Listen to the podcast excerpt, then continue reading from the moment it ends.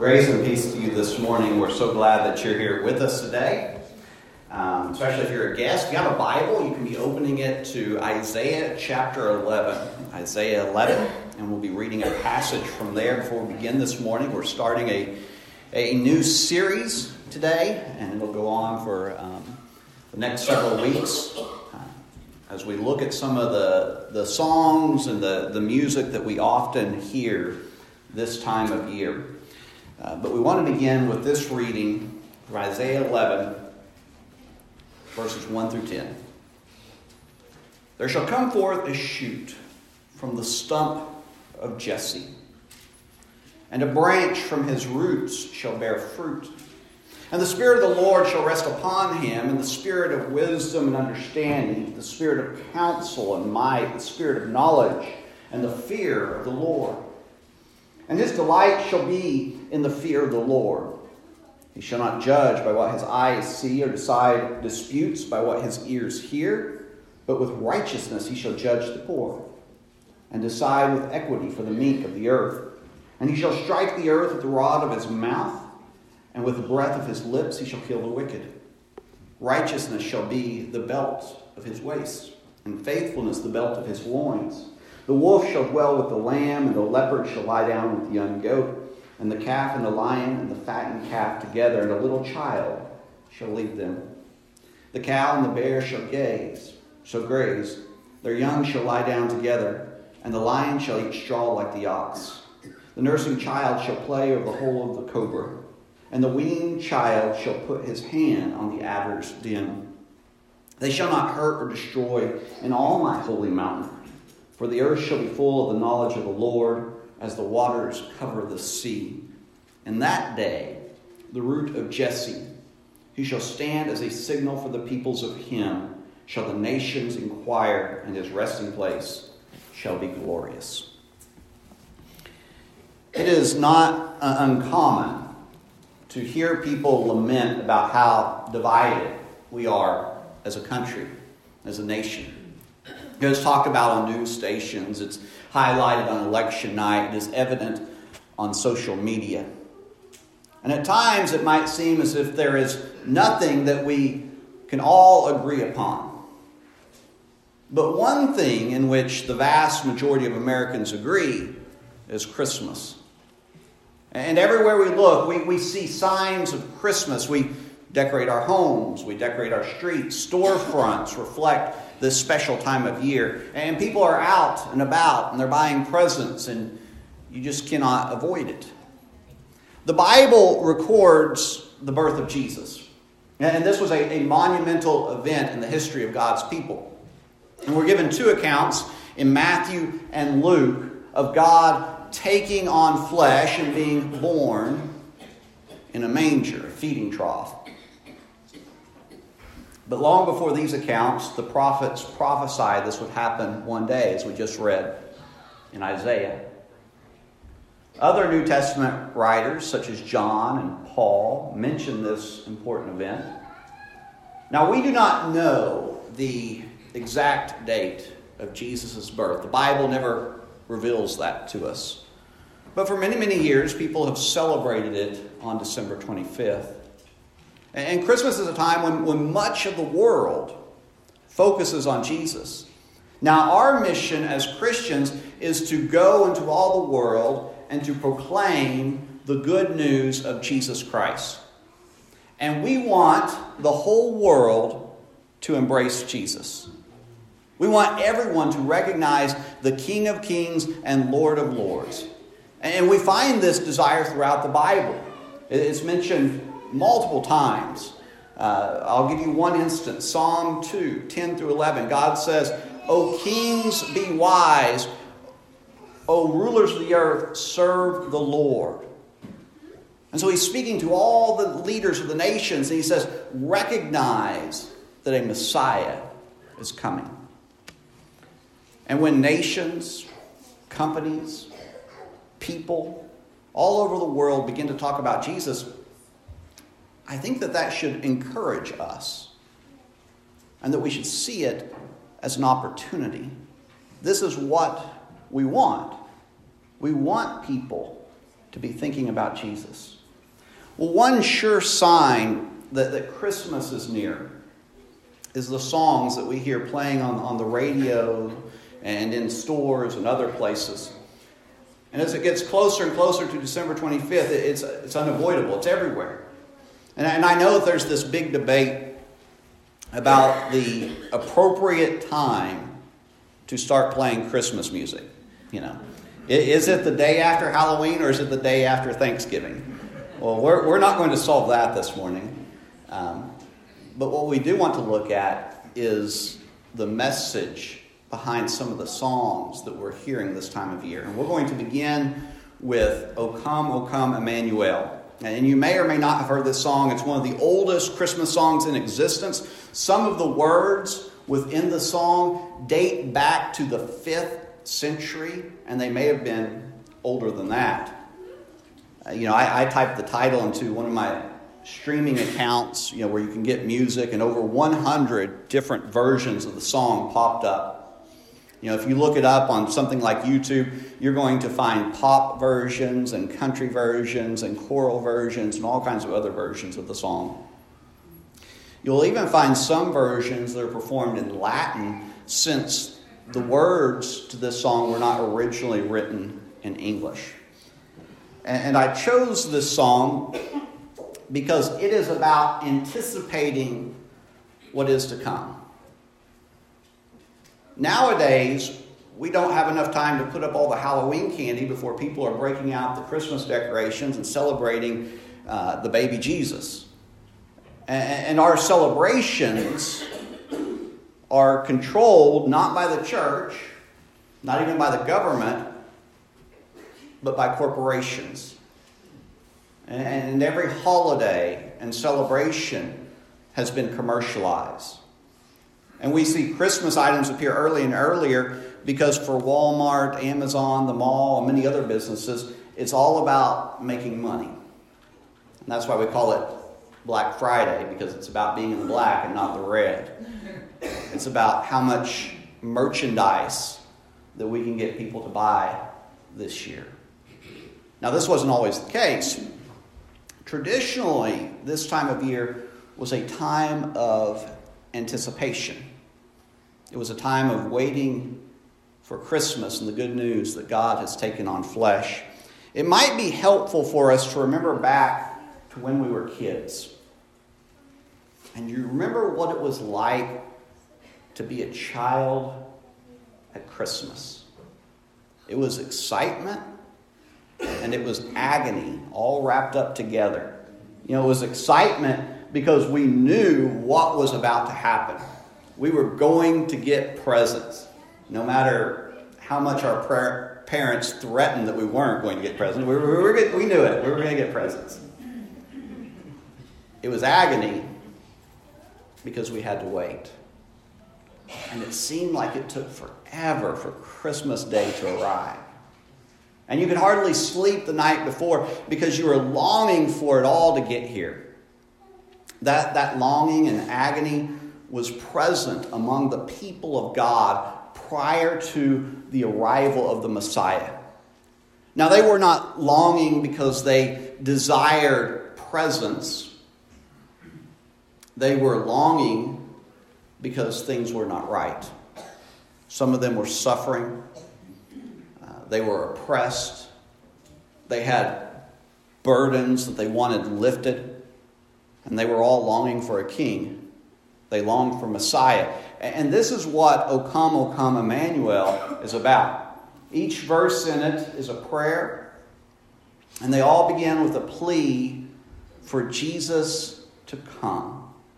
But each one uses a different name for Jesus. And so the first verse is the most famous, and it's where the song gets its title. O come, O come, Emmanuel, and ransom captive Israel that mourns in lonely exile here until the Son of God appear. Over the years, Israel had been held captive by Egypt, Assyria, Babylon, and now Rome. They had been literal slaves at times in exile and needed to be set free. In Egypt, that first time they were held captive, God heard their cries for help, and He did just that. He set them free. And the Exodus was and is an important story for the people of God. It reminds us of what God has done and what God can do. And these Israelite people in Assyrian, Babylonian, and later under Roman rule believed that God would come and rescue them because he had done it before. And this time, the rescue would be made possible by sending a Messiah. Now, as we hear these words today, they may at first seem distant and or unrelatable to maybe your own circumstances. After all, you've never been held captive or, or exiled.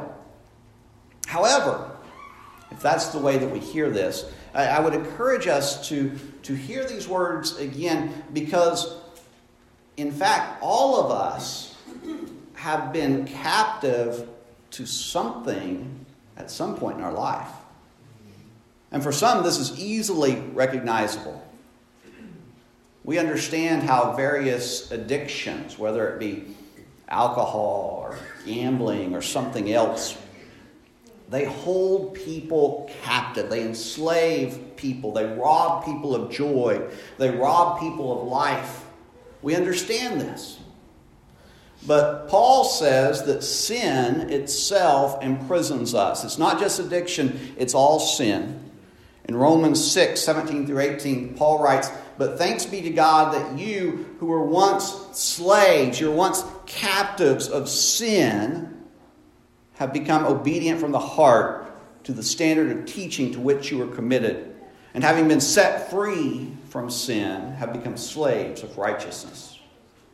We are all captive to something, and we need to be ransomed. We need to be rescued. And only the Son of God can do that. And so the first verse of this song can be very personal if we hear it correctly. God rescued Israel from Egypt. He's going to rescue them from Rome. But He also has a plan to rescue you and me. The second verse begins with a reference to the lineage of David whom everyone knew the Messiah would come. O come, thou rod of Jesse, free, thine own from Satan's tyranny. From depths of hell, thy people save, and give them victory o'er the grave. What we should be celebrating this time of year is not some jolly elf in a suit, but this right here. Because this is truly a reason to celebrate. It is the greatest gift ever given. That God comes to earth and takes on flesh. Why? Because it is a battle. And He's going up against Satan. And He's coming to rescue us. And He's taking on death. And, and these are the kinds of songs that we need to be listening to because they remind us of what the gospel, the good news, is all about. We need to be saved from the depths of hell. We don't say that very much, but, that's what it's about. And this is serious stuff. We need to be freed from Satan's tyranny. Now, this is a message that's not often heard around Christmas, but it's true that, that Jesus takes on flesh for a, we, a reason, and we must never forget what that reason is. That he is coming for battle and the victory is His.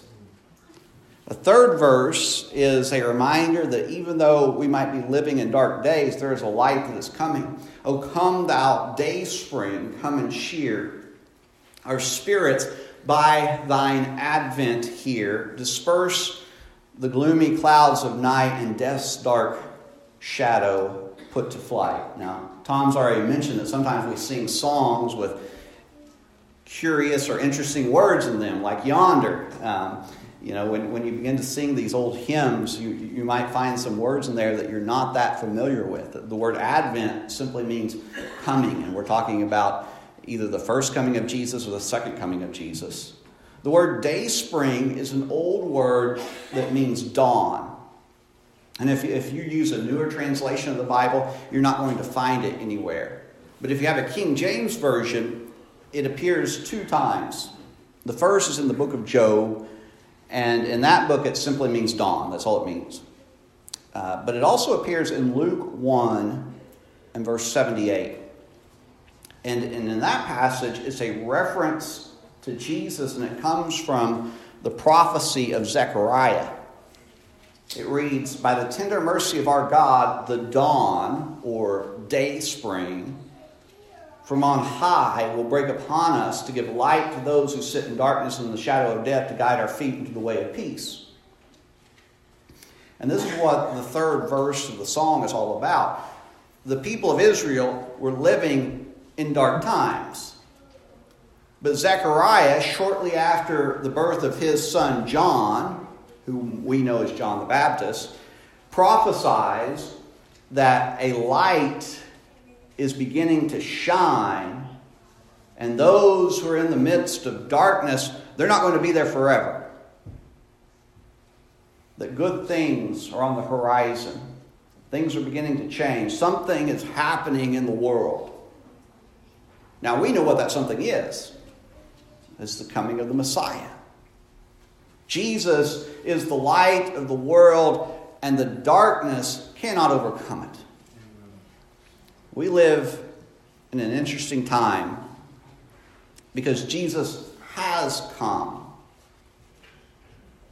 but he has also promised to come again. We, live, we live in this in between.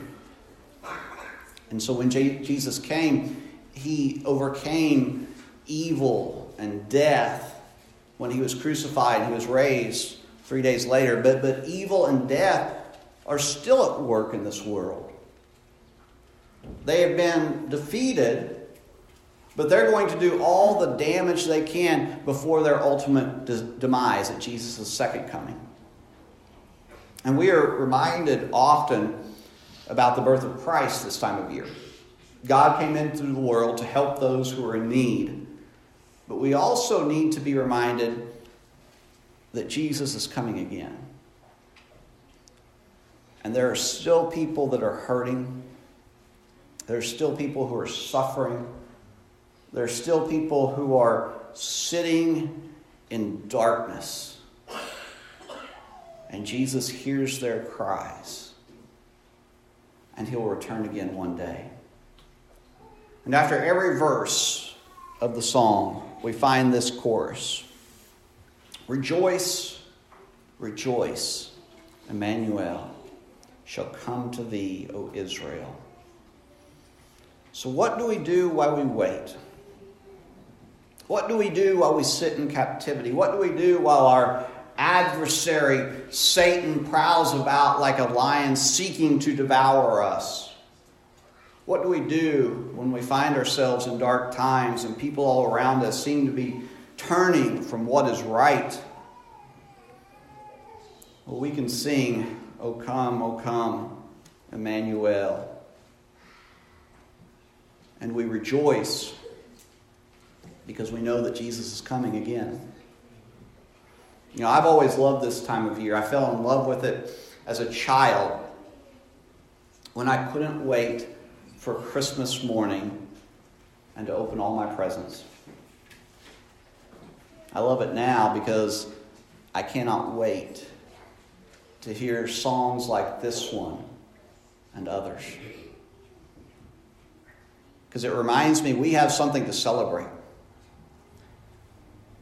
And it's much greater than presents or family get togethers. It is the coming of our Lord and Savior Jesus.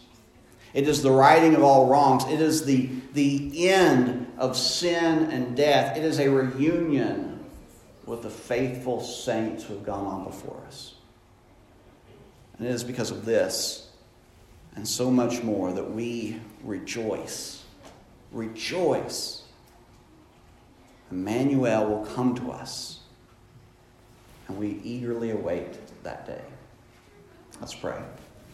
Father, we come before you this morning and we thank you for the sending of your Son, Jesus Christ, to this earth to take on flesh, to live among us, and to willingly sacrifice himself on the cross and be raised three days later. We're thankful for his victory over sin and death.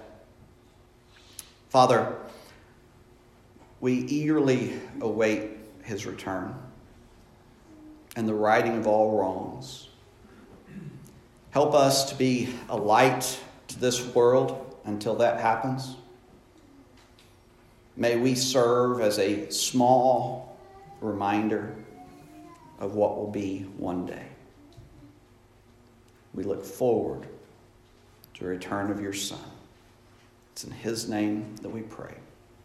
Amen.